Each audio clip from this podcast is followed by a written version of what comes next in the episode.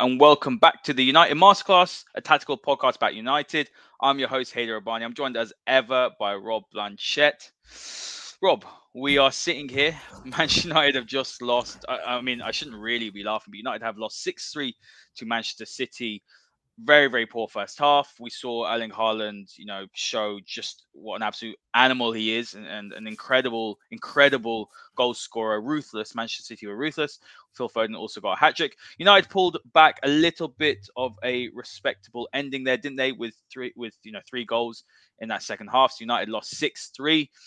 What we saw today, though, is that United still have a lot of work to do, which we knew. I don't think United are as are as bad as the scoreline suggests.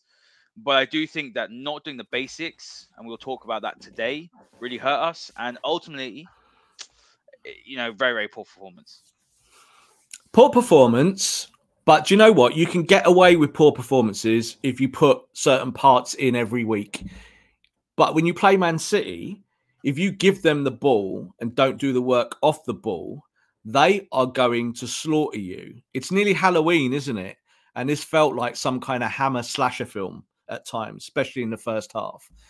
Um, I think you know we, will talk for it all today, and we'll talk about the game. We'll talk about some individuals, and we'll maybe try and be forward looking, see where United can go from here. Because this is not the end of the world, as bad as it felt, and it did feel bad, didn't it? Six three kind of masks a whole load of stuff. But at the same time, United did get those three goals, and there was, I think, an upturn in performances in the second half. But I think for Erik Ten Hag, this is kind of the learning learning curve we're on this season. This is why I keep saying to people, be calm, because victories are going to look good and going to feel good, and defeats are going to feel bad. And you've got to be somewhere in the middle to try and pick all this apart. I still think there's some Man United players that need to buck up their ideas, and I felt that even during the run of good games. You've now got to see if these United players can respond because I think that was the thing in this game. I felt after five minutes, Haider, I thought, this is not going to be a good game. This I can see already that they're not doing the things that I've been seeing week in, week out when we've been winning matches. So if you're not doing that against Man City, guess what might happen? You might see some hat tricks go in the back of the net.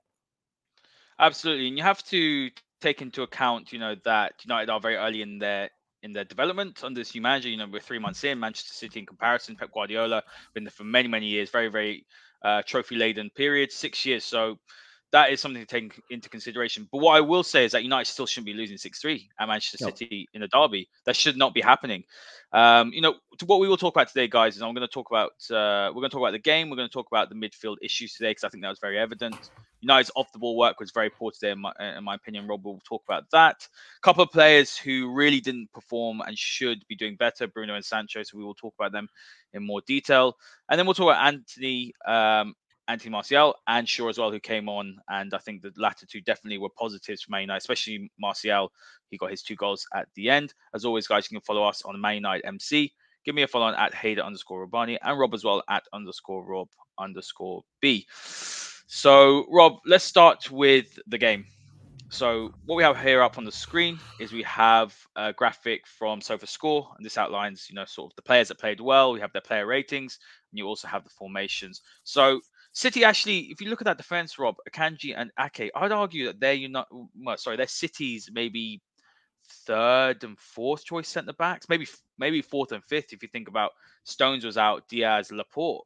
So when I saw that before the game, maybe it was a bit naive for me to to, to think, but I thought, you know what, if United have got a chance today, because you look at those that centre back pairing, and I looked at Marcus Rashford being back. Essentially, United went with the, the, same team as they have done, and I thought, you know what, United can maybe catch them out on the break. Um, you know, they can maybe press them.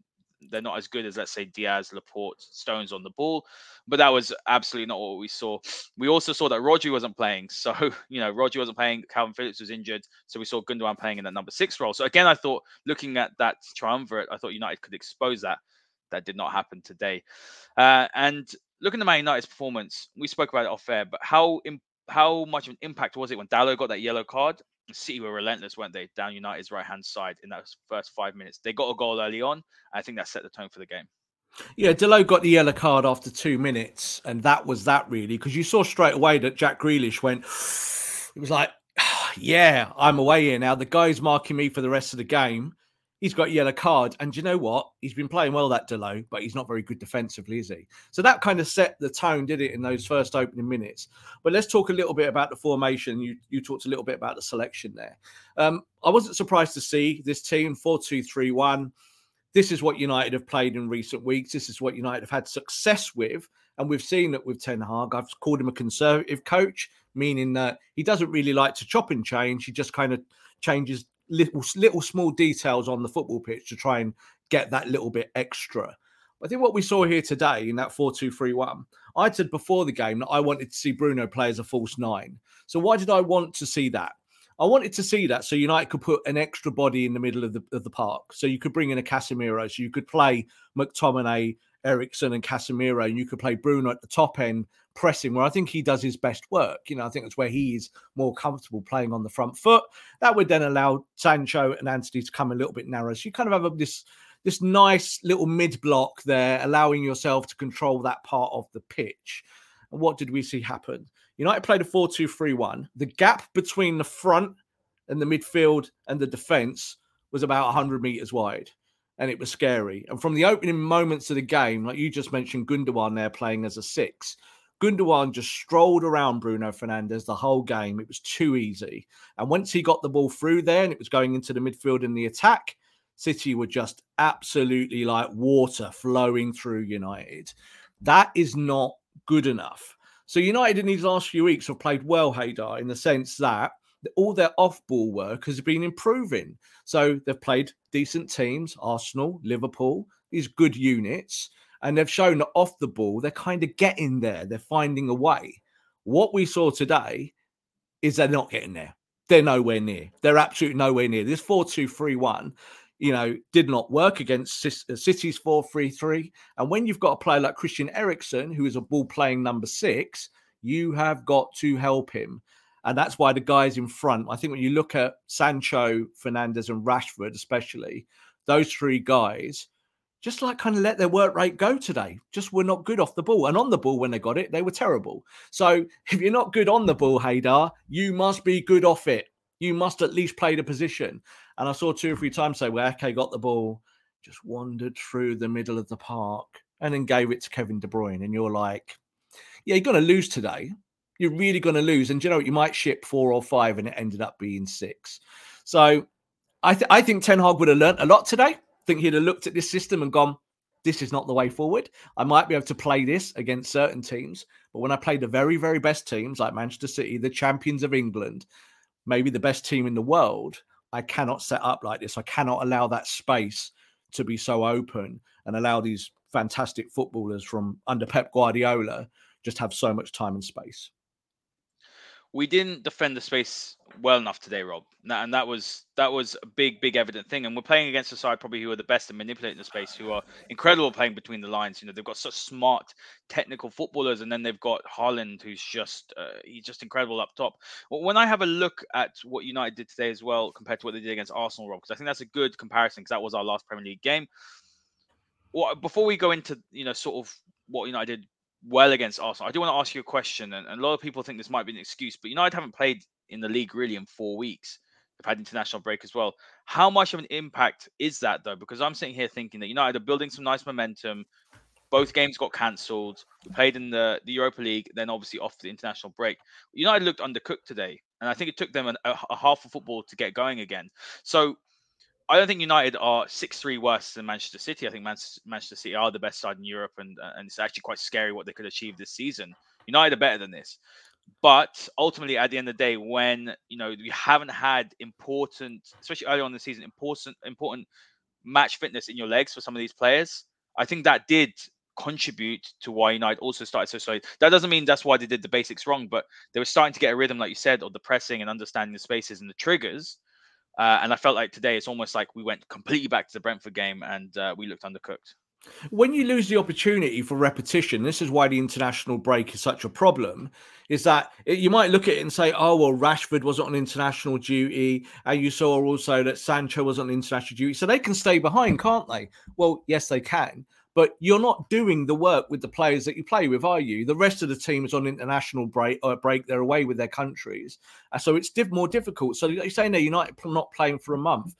I think definitely has an impact, and it's not an excuse. The difference for Man City is that even if they didn't play together for a month, they are well drilled. This is a, a project years in the making. These players that come in get drilled, it goes into the muscle memory, and you do it every week. United are still learning that. You still saw that. I, I, think I tweeted that and said, This is the difference between a team that knows what it's doing every minute of the day and a team in its infancy. So that's the way I look at it with Man United. And today, United did look like men against boys, you know, using the word infancy. It did feel that United were not quite sure in their own skin. As soon as Dalot gets that yellow card, they had five bad minutes. And you could see the panic. Like they were like, Am I supposed to do this? Am I supposed to do that? You just said there about United not defending the space. I'm going to look at it a different way. United not attacking the space. Yeah. So when the ball is at Ake's feet, go and deal with him. When the ball is at Cancelo's feet at left left back, go and deal with him. When Kyle Walker's got the ball, deal with him. Don't let the ball go to Erling Haaland dropping off or someone like Foden and then defend the space. It's too late because they're already on you. So United have looked better in that way, like you said, against Arsenal, progressive team, Liverpool, a top team. United went and were aggressive into the space. That's what you have to do. Way too passive today, Rob. saying that from minute one you know, we saw what Martinez was doing against Liverpool and against Arsenal. You know, they, they fronted up physically, they were aggressive, played with intensity. Today, United felt so passive, almost as if they looked at Manchester City and thought, this team is so much better than us. Uh, and always when you concede an early goal like they did, I think that not you know that knocks United back. And again, that's a mentality point. But United not playing with aggression like they have done in those four hmm. games mm. that we've seen previously before the break obviously that i think was the most disappointing thing for me today. That's all i wanted to see really. I didn't i, I felt like united had a chance. I really did. I thought you know rashford's back. We can exploit this, the space in behind. Uh, but i felt like united was they almost gave city too much respect and city were very good today. I don't think they were outstanding uh, but they've got probably the most clinical striker in the world.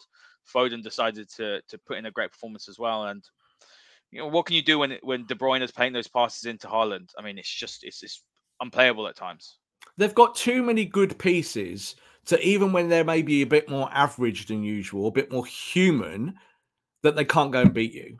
But that's how you build it. That's how long it takes. So this is why I keep saying again to United fans, it's good we've seen this progress from Ten Hag. It's good we've seen this progress from the team, but those bad habits still remain. They're still in there.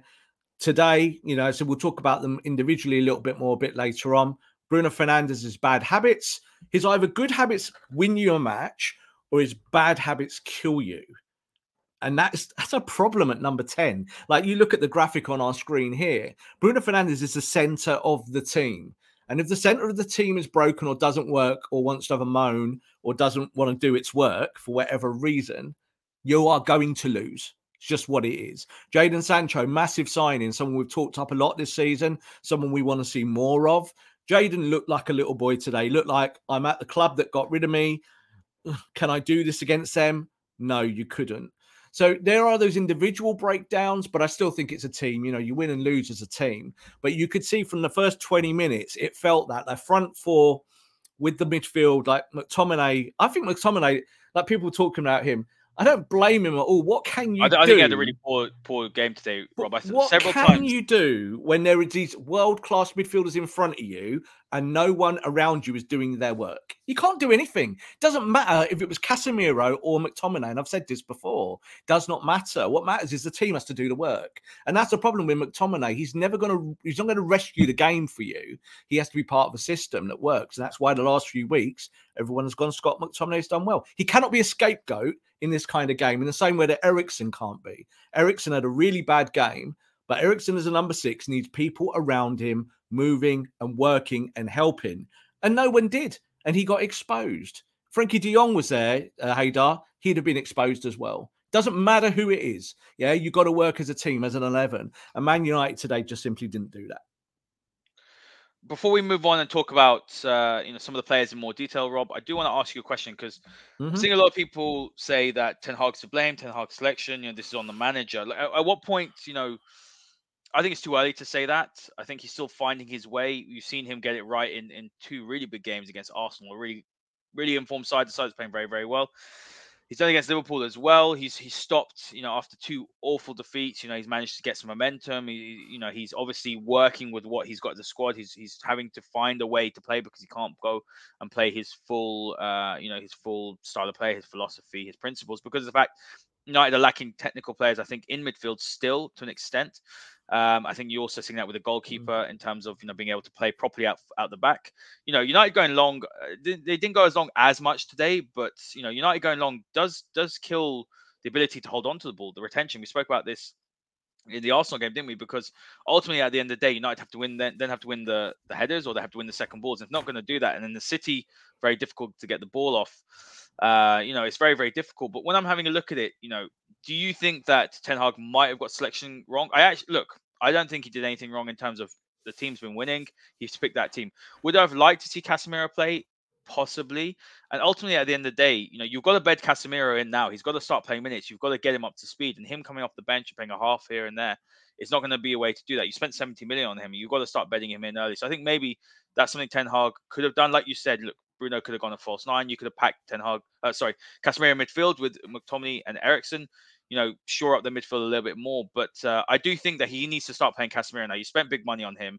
He's obviously a world class player, but he's not going to be able to get up to speed if he's playing cameos here and there.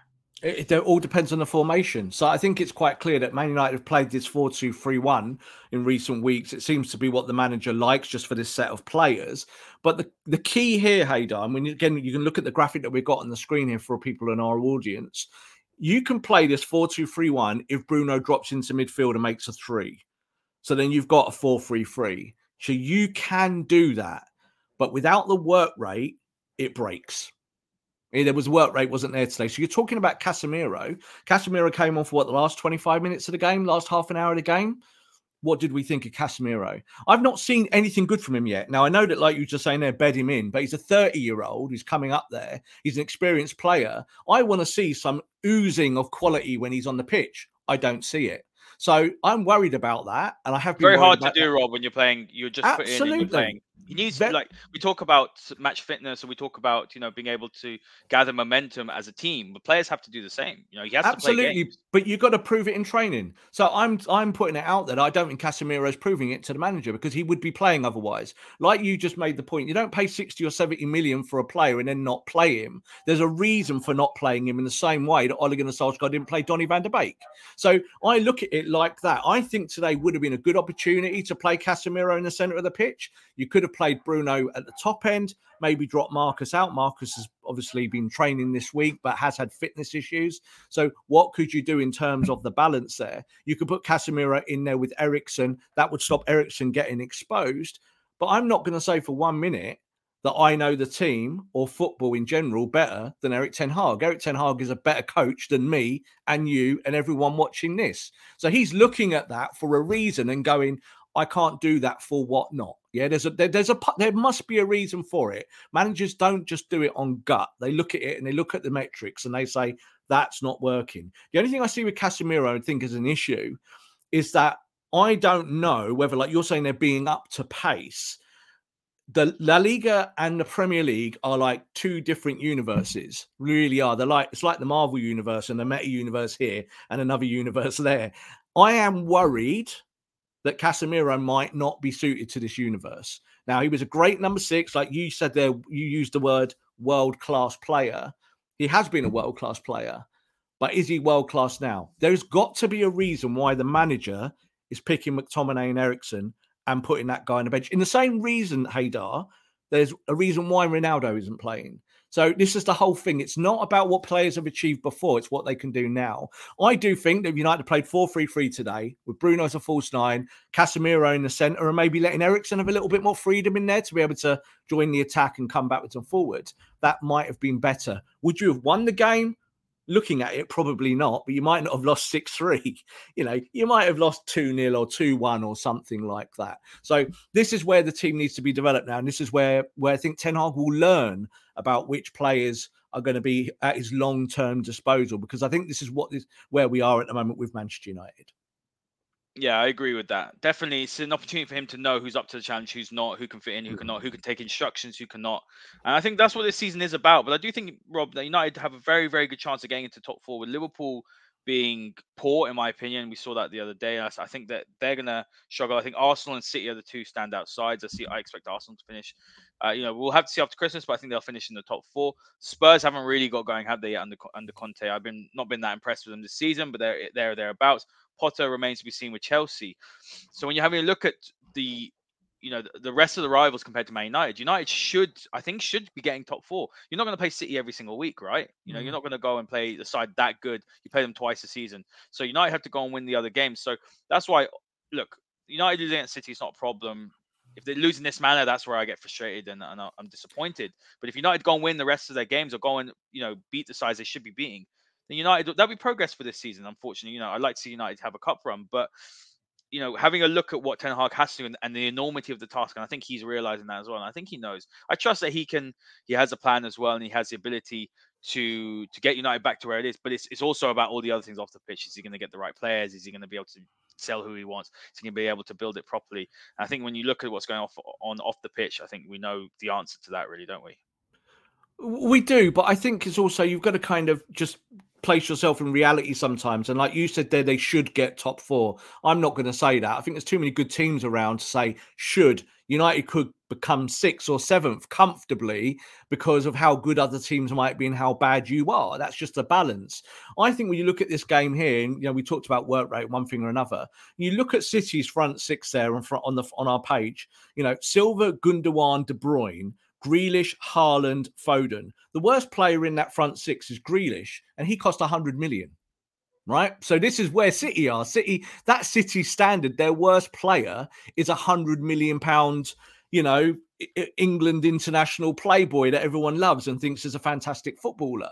So that's that's their weakness. When you look at Man United, you're looking at the other side of it. Our star player there, you could say someone like say Jadon Sancho. He's not really shown it yet, but we want more from him. I thought Antony had a decent game in the second half, really good goal as well. I think he'll come good, but it's all development, isn't it? Bruno Fernandes is the leader of your team. He's now the captain. Today wasn't Harry Maguire's fault, was it? So, you know, you've got to look at the, the existing members of the squad. What I did say about Bruno, and, and I'll say it again, I do think he's a bit of a charlatan. I, I, think when things are good, he's good, and when things are bad, he's really bad. So you've got to find a middle ground there. So this is where I think the Casemiro question will start to arise because it's about where can Casemiro come in to complement other players? He has to make others around him better. But it's a difficult one, Haider. I still think this is a work in progress. There's every chance that you come much lower than your own expectation simply because you're trying to fix stuff always on the fly. I think United's recent success has come on the fly. I think you were bad against Brentford for a reason. You were bad against City today. And all the good stuff in the middle is just part of the development project. We did say at the beginning of the season, didn't we, Rob, that you know Ten Hag really does need what two years before we can make a, a, full judgment. Doesn't mean you can't critique him. That's not what I'm saying. You know, there, there, shouldn't be any calling for his head or anything like that. Because ultimately, no. at the end of the day, we've seen the ten years of, of the problems. I mean, look, United have gone and they've they've uh, you know made uh, sign an NDA so that he won't expose all the things, but they do that with every manager. It happened to Jose Mourinho as well. So we know that there are a lot of deep rooted problems at the club. So look, he's got my full support. And that's why I'm not sitting here and criticizing him left, right, and center or blaming him for selection because ultimately this is a small game in in, in terms of the fuller picture. Uh, but look, the basics weren't done today, and it, it, was disappointing. Rob, let's just go through some of the the things that uh, United did well uh, and this is according to WhoScored. It doesn't really feel like that when you watch the game. The second half was better. We saw us starting to pass the ball better. You know, we were making better runs. United were effective in creating goal scoring opportunities from long shot situations. We saw Antony's great goal there. Effective at creating uh, goal scoring opportunities from the flanks. We saw that in the second half. Strong at finishing mm. as well. You know, three goals in the end, 6 3 made it somewhat respectable, although, you know, City had taken the foot off the gas. Weakness, we weren't aggressive today, and we, we could have told you that. And I think that is the biggest disappointment for me is that we've seen the intensity, we've seen the aggression. Aggression. It felt like today that United felt that they were inferior, and we saw that in the performance.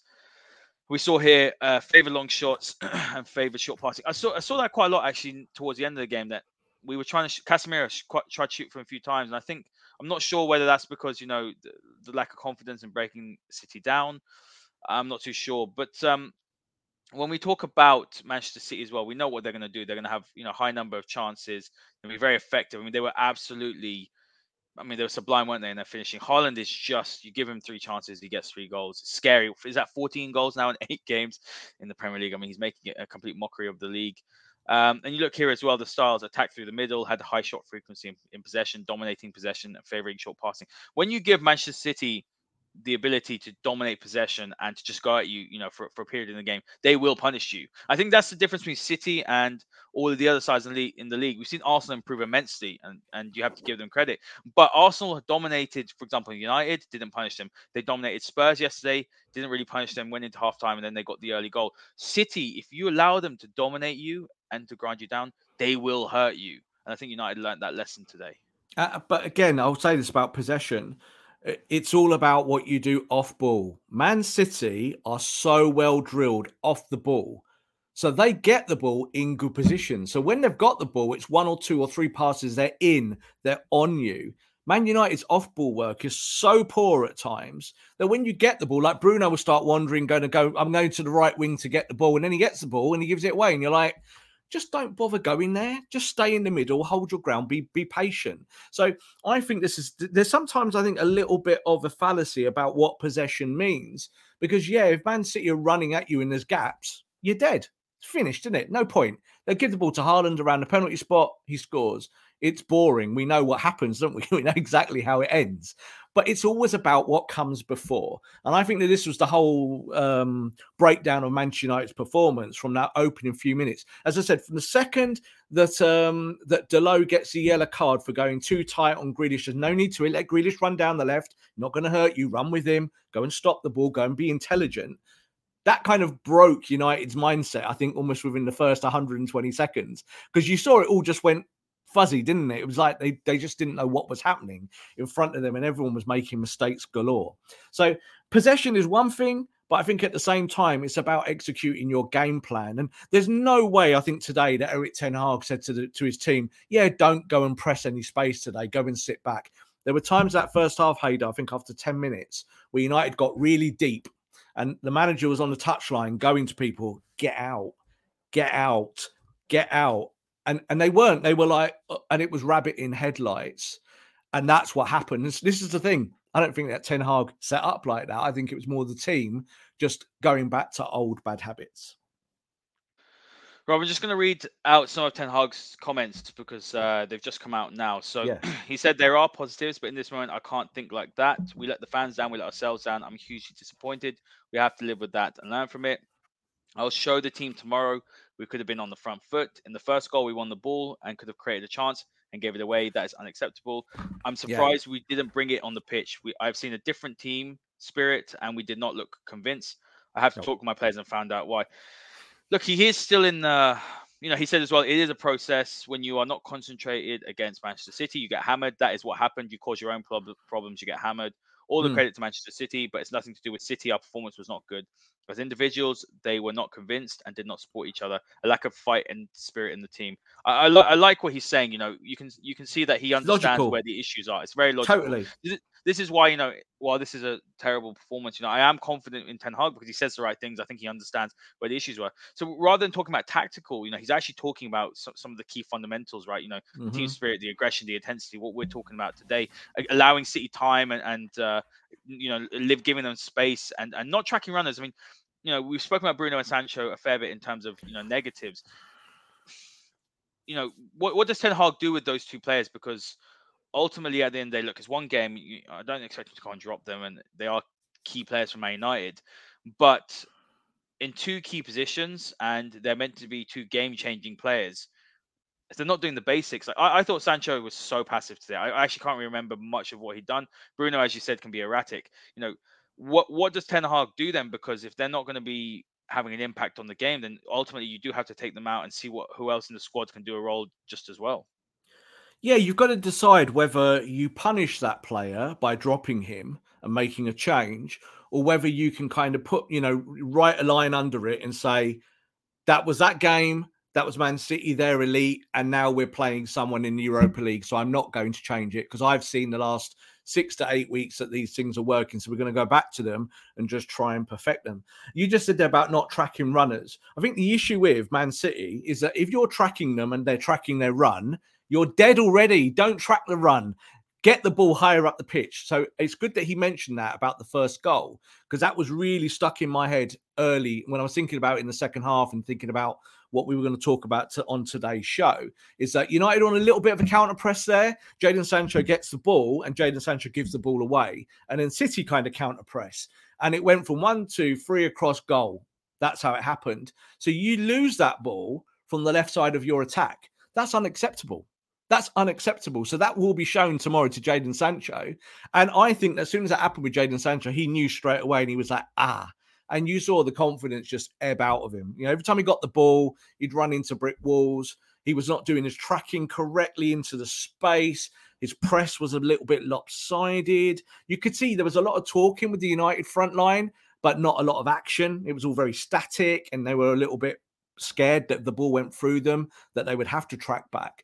I say, Haider, it's too late to track back. You've got to get you've got to get it right at the top end of the pitch. That's where the space really is. That's where you've got to look after that space. Once they're through you, Kevin De Bruyne is there, just you know, playing the saxophone on the edge of the box. Like, look at me, it's just too easy. It's like jazz. It's too, too easy. And I think United needed to defend much higher up the pitch. They didn't achieve that today.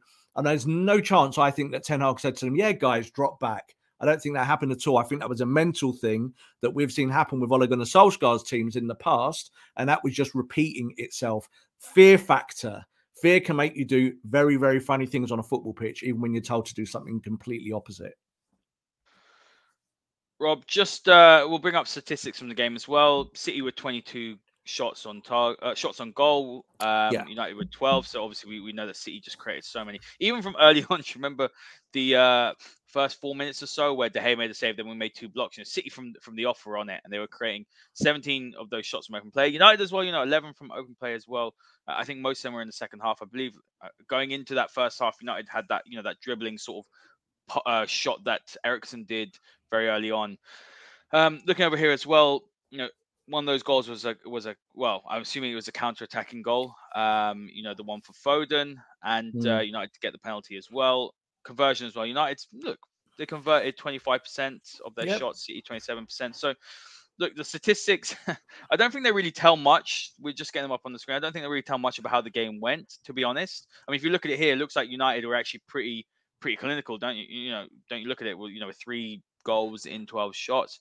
But ultimately, I think that I don't think they tell a, a great deal about the game.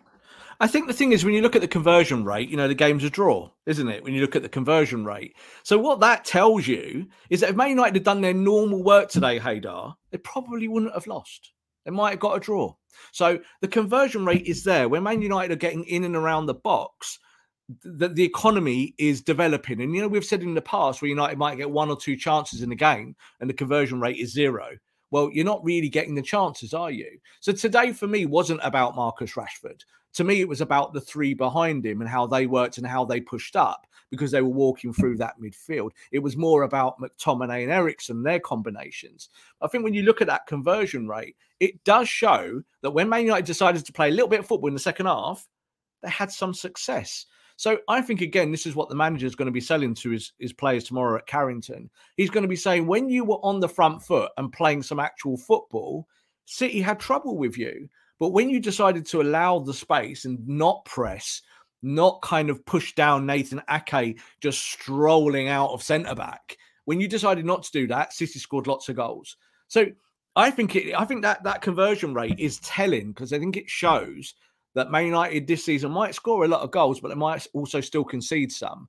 But against lesser teams, Haider, who are not Kevin De Bruyne, who are not uh, Haaland, who are not Foden, you will get away with it. Your conversion rate of 25% against Everton next time round or someone like that, you might win 3 0 and it might feel completely different. So I think that there are positives there to take away. But at the same time, this is a, a bit of a life lesson for Man United's players is that if you think you're good, go look at that lot at Eastlands because they're really good. They're a world class team.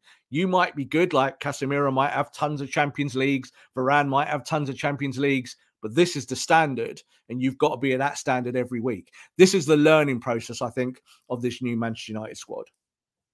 Yeah, absolutely. I think that that's the point, isn't it? I think United playing the way they did today, or maybe even how they started, they might they wouldn't have been four 0 down, would they? Against pretty much ninety nine percent of the, t- the size in the league. No chance. But ultimately, at the no. end of the day, you know, when you go to City and you put in a first half performance like that, it's ridiculous. And that's frustrating thing because, you know, like I said, there were a couple of passages in the second half. I know City took their foot off the brake. They they made some substitutions, but United, you know, put some nice phases together, got a couple of goals. And we'll go in, we'll segue then into Antony because Antony with an absolutely fantastic goal, didn't he? Mm. Uh, you know, sort of cutting back in onto his left foot. We've seen him do that a lot at Ajax. It's a trademark of his. I mean, unbelievable goal. Uh, in, in, most circumstances, you'd be absolutely buzzing at a goal like that, but obviously that was that was uh, the goal that brought United to four one. Antony's now got two goals in two Premier League games. I think you know he's nowhere near um, you know getting up to top speed, but you're seeing some some good things, aren't you, from him, Rob? You know he obviously understands the role, especially in the sort of off the ball, which is important. But what you're seeing from him as well is that he, United have now they have a right foot, a left-footed right winger, you know, who offers something different to what the rest of the squad have. He's not afraid to take his man on. He's not afraid to shoot. Uh, you know, and I think as time goes on, he gets used to playing with his with his teammates. I think he's going to be a really good player for Man United. So, look, while the result was negative, the performance wasn't great. I think Antony has had a really good start to his United career. Two goals in two games. You can't really ask for much more from your 90 million uh, pound winger. Absolutely, and I think also uh, what I really liked about Antony, obviously the goal was really nice and a really good moment for him, and I think he'll take confidence from that. But when you watch the second half, his off-ball work was really good. Why was it good? Is because he was coming narrow when he had to to close down that channel, making it difficult for the centre back to come out. But when the ball was going wide and he was showing him wide, he was going and tracking back into that area.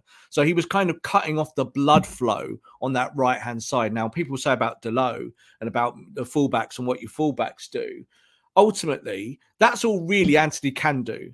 Antony's not going to track back and double up with a left winger it's not going to happen, and it shouldn't happen. That's old school. You know, where you double up on someone like a David Beckham because you don't want him to swing the ball in from deep. So Antony's doing all the off-ball work correctly.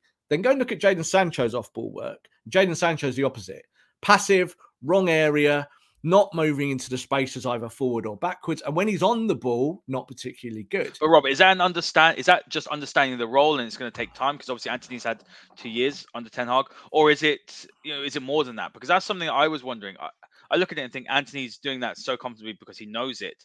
But Sancho is an intelligent player. You'd expect him to be able to pick these things up pretty quickly. Well, I was just going to just point to my my noggin here, my brain, because I think it's all up here. I think you play football up here with confidence. You have to know your repetitions work. You look at Jadon Sancho, and today he looked like a player who was thinking way too much. You know, what am I doing? Just go and play football, man. You know what you can do. You're a good player. You're a baller. Get the ball at your feet and start playing. When Antony scored his goal, United were what, 4 0 down at that?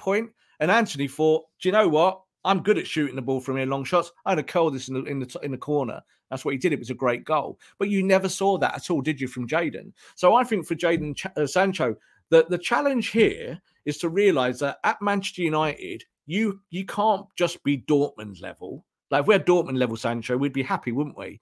You have to be world class. You have to think to yourself, I am Cristiano Ronaldo on the left, like I was like 10 years ago. That's the standard. So I think the thing is for, for Jadon, and and I want to see obviously Jadon start games and play more, and I think that's the way forward for him.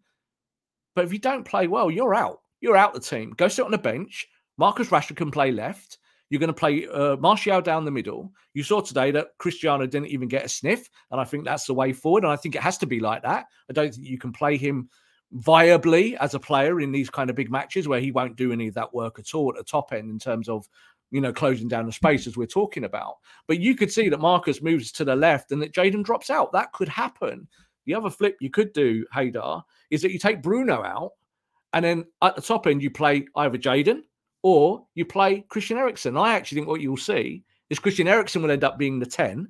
Yeah, Martial will be the nine. And Bruno's then sat on the bench with Cristiano having a little cry. Boo hoo hoo. Why am I not playing? Oh, Harry Maguire's next to me. He's crying as well. All of these big name players need to get a grip and they need to play better in these kind of games. And if you do that, then the manager's definitely going to pick you. But I don't think they're on the cusp of being dropped just yet. I still think they'll get their opportunities in the weeks ahead. Now, there's nine games, I think, this month's coming. So everyone's going to get minutes. You make a really good point. Let's segue into Martial as well because we're talking about Mhm. him. He came on two goals. I thought he looked really, really hungry. I was impressed with his little cameo. Great to see him back. You know, it's never been. We've been saying this since uh, what since we started doing the podcast with Martial. It's never been about about ability. It's been about attitude, application, etc. What Mhm. we've seen is that I think when Martial plays, Man United do look a much better side. He's got great ball Definitely. retention. He's Mm. really good linking the play. Uh, he's he's you know he is doing the off the ball work. He's not the greatest at it, but he's doing that to a, he's doing that to a good level. He did it well today, I think.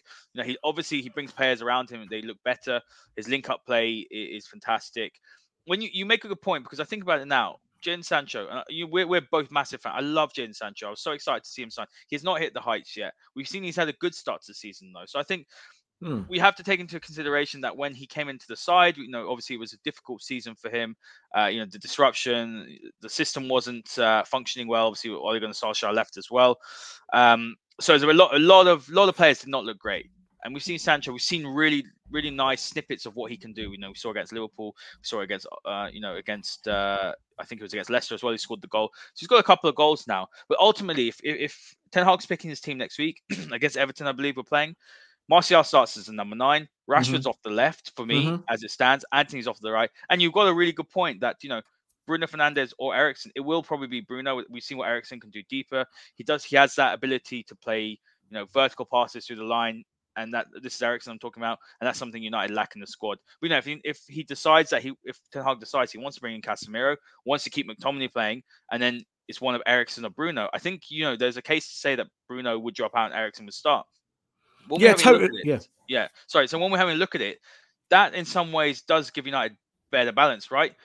Hmm. The player off the right is explosive and he can beat a man off the left. You know, Ra- Marcus can do the same. And uh, Martial with his ball retention, his ability to bring players into the game, and then you've got Christian Eriksen, who's an elite creator who can find these wide players make who are making these runs. Then you've got protection in behind. So it's going to be interesting to see what United do. But on Martial, he is Man United's best number nine, I think. I know we said last week, as it stands, it's Rashford, Martial, Ronaldo. But when Martial is fit, we've seen this now today, especially today. I was impressed with his cameo. He is the player the Man United need to keep fit, and that, that that's the biggest question, right? You know, his Achilles is, is a bad injury to have. He is injury prone. I don't think United can rely on him, but if they can keep him fit, Ten Hag can now start to implement his game plan a little bit better. Well, this is why the rotation is so important. Is that when you rotate players in and out, that you don't lose quality. You know, I just read in our comments here as, as you were chatting away, and I was just kind of looking what people were saying. Kerwin there in our in our uh, comments said, you know, are we still carrying around a scar left by Ronaldo, which affects the team shape? And I think that that is true in a 4 2 3 1. I think it is. I think you still see that when you think about Ronaldo as the nine, and then what does what does the, the team do behind him? And when Ronaldo's nine, they're very re- erratic behind the striker. Like it's all very hit or miss.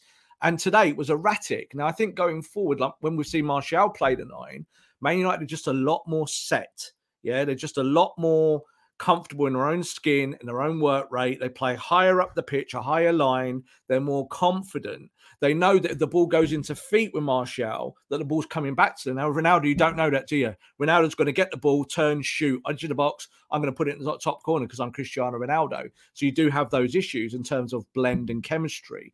But I don't know. I do think I think you're saying like Martial's our best number nine. I, I still think that you're going to have to work with this as you go forward. For me, I think the idealistic solution to all of this is Bruno Fernandes as a false nine. Right? I still think Still, got- if you if you're going to play 4-3-3 or develop a 4-3-3 system, who are your best bits of what you've got? So yeah, you're right. As a nine, and just an out and out nine, I think Martial is the best version of that in a system, but maybe in a 4-2-3-1.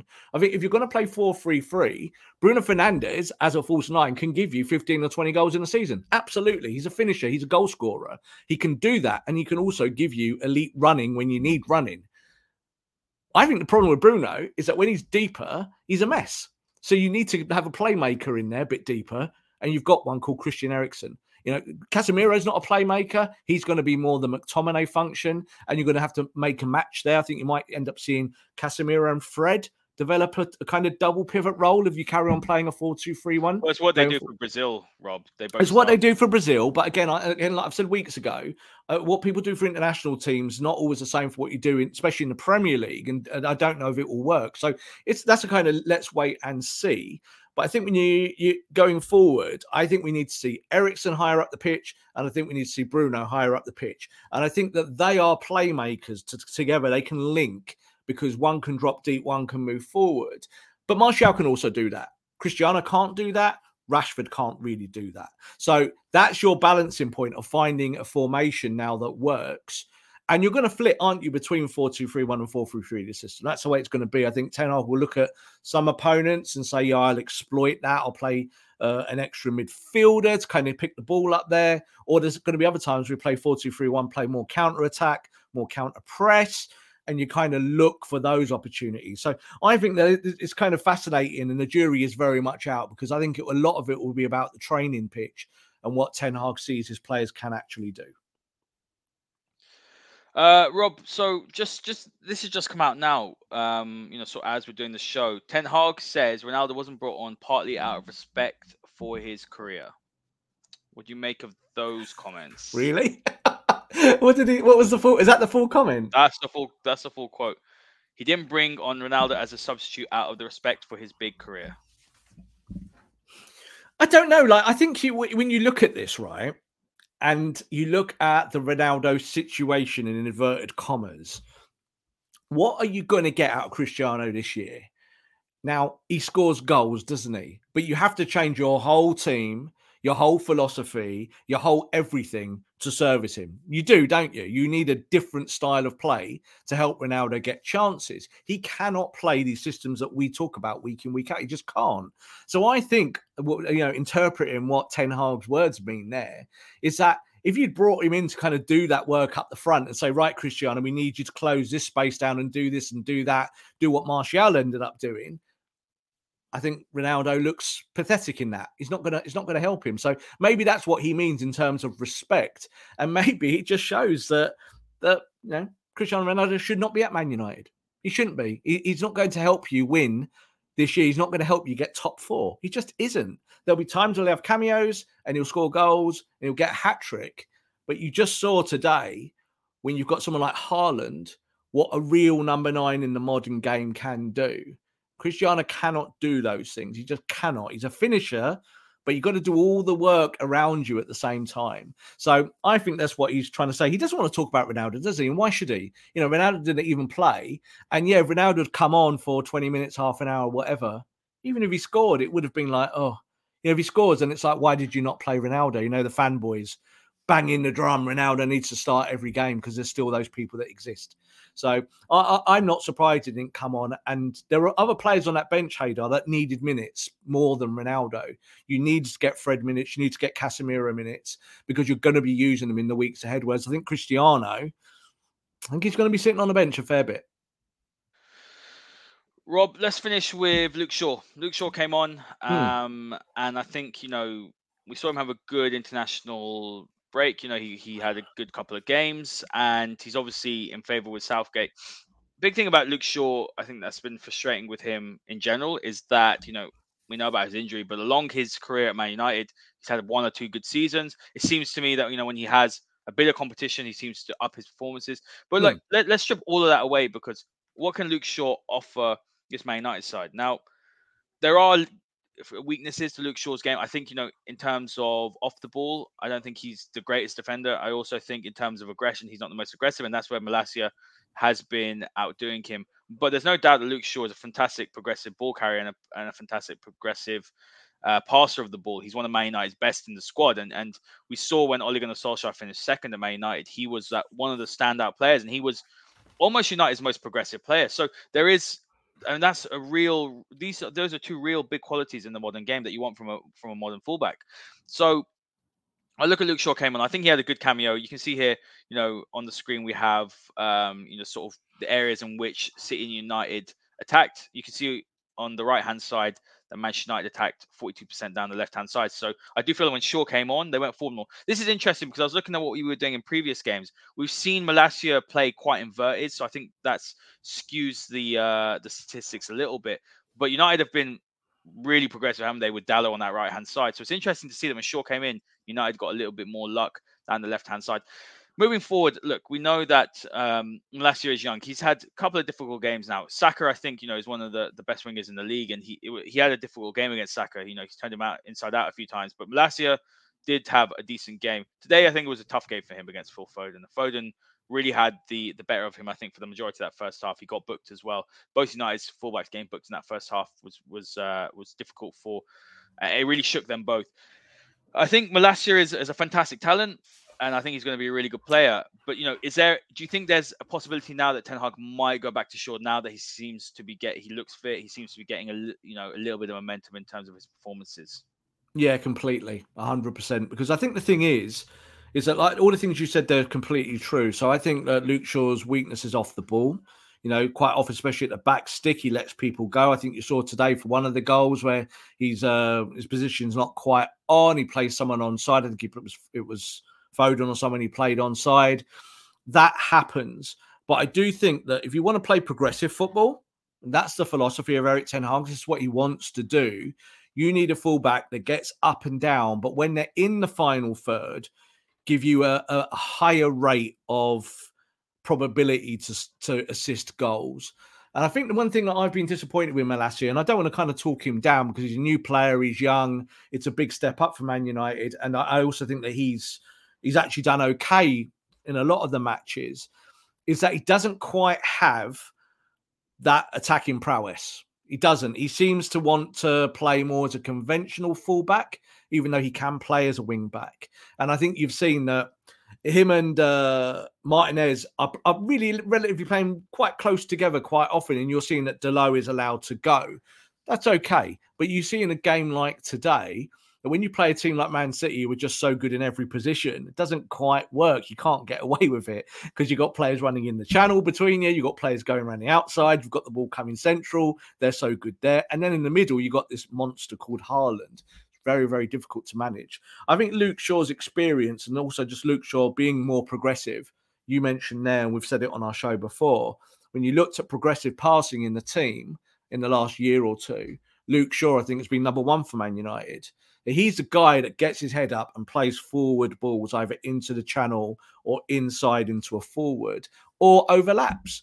Luke Shaw needs to get back to that. That's what he needs to do. So I think if Luke Shaw gets minutes and plays games now, I think you'll see Malacia being more a, a natural substitute later in games uh, for Luke Shaw. And I think you'll see Luke Shaw win his place back.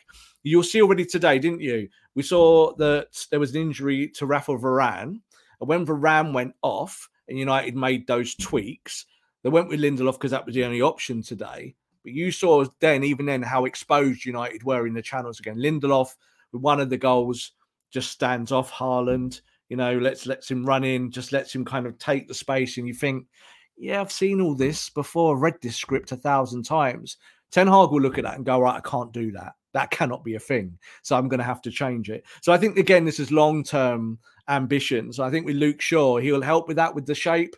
But I think it's also you've got to look in the centre and see who you've got there because you might have to go back to Harry Maguire in the future weeks now. If if, if you see that that um, that Varane picks up injuries like he did today, then you're probably going to go back to one of those two guys, even just temporarily, and you've got to make sure that you've got a four at the back can do the job.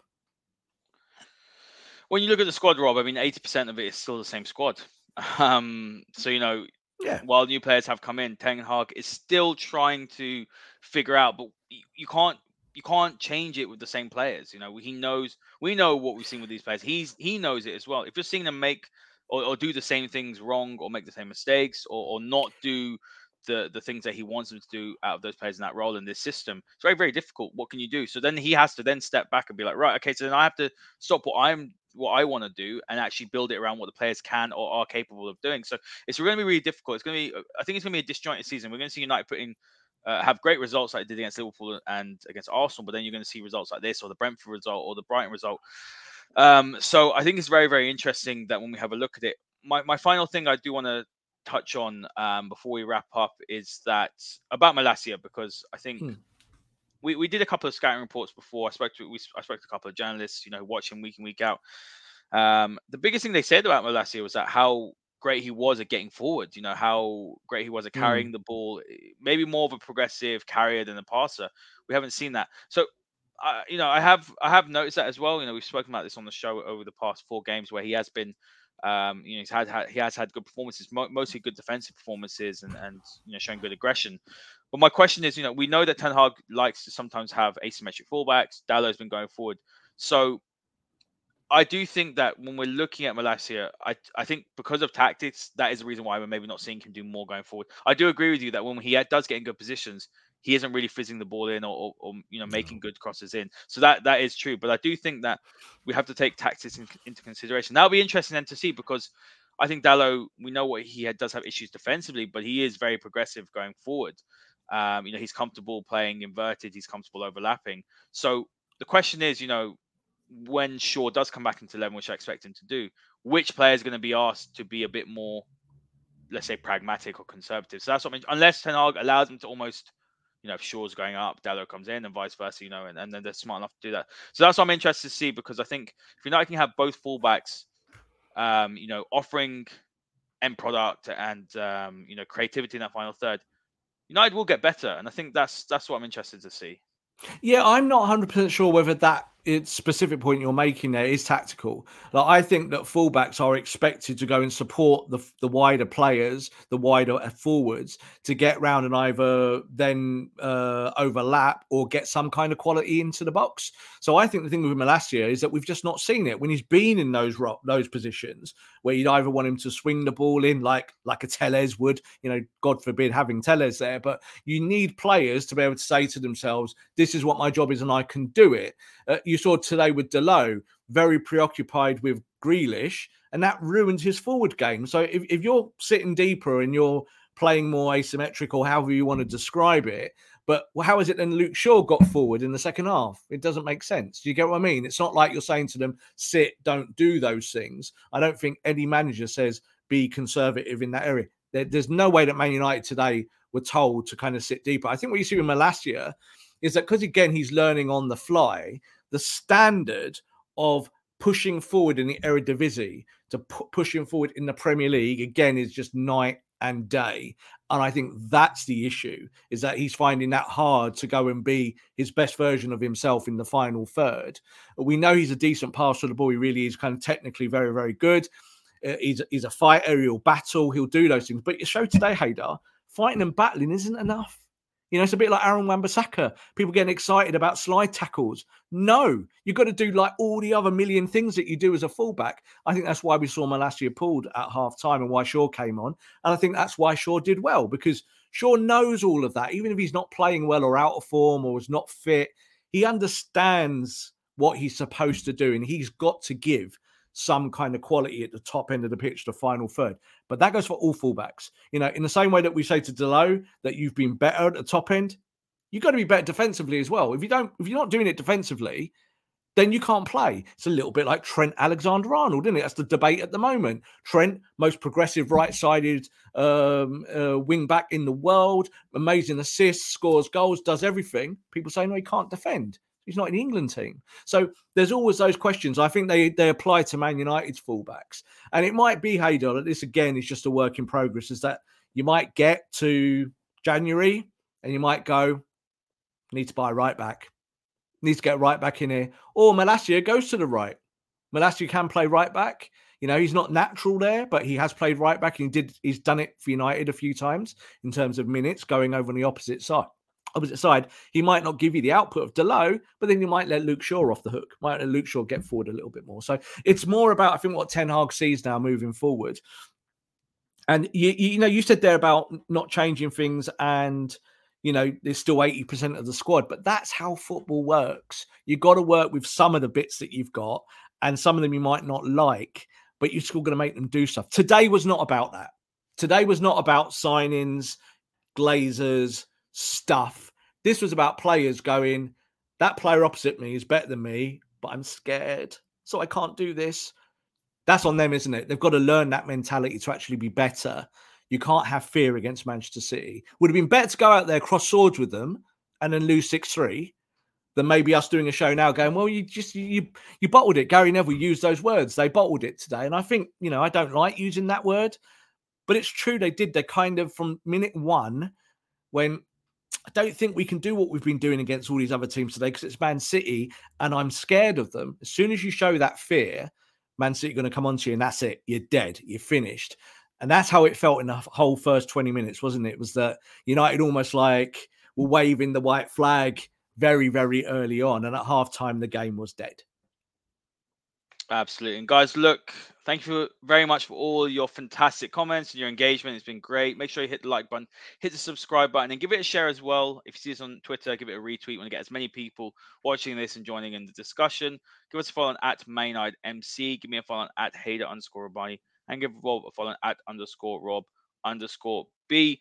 Man United are very, very poor today but they lost it on aggression, intensity. They didn't front up. They were too passive. Let's hope they improve that next time.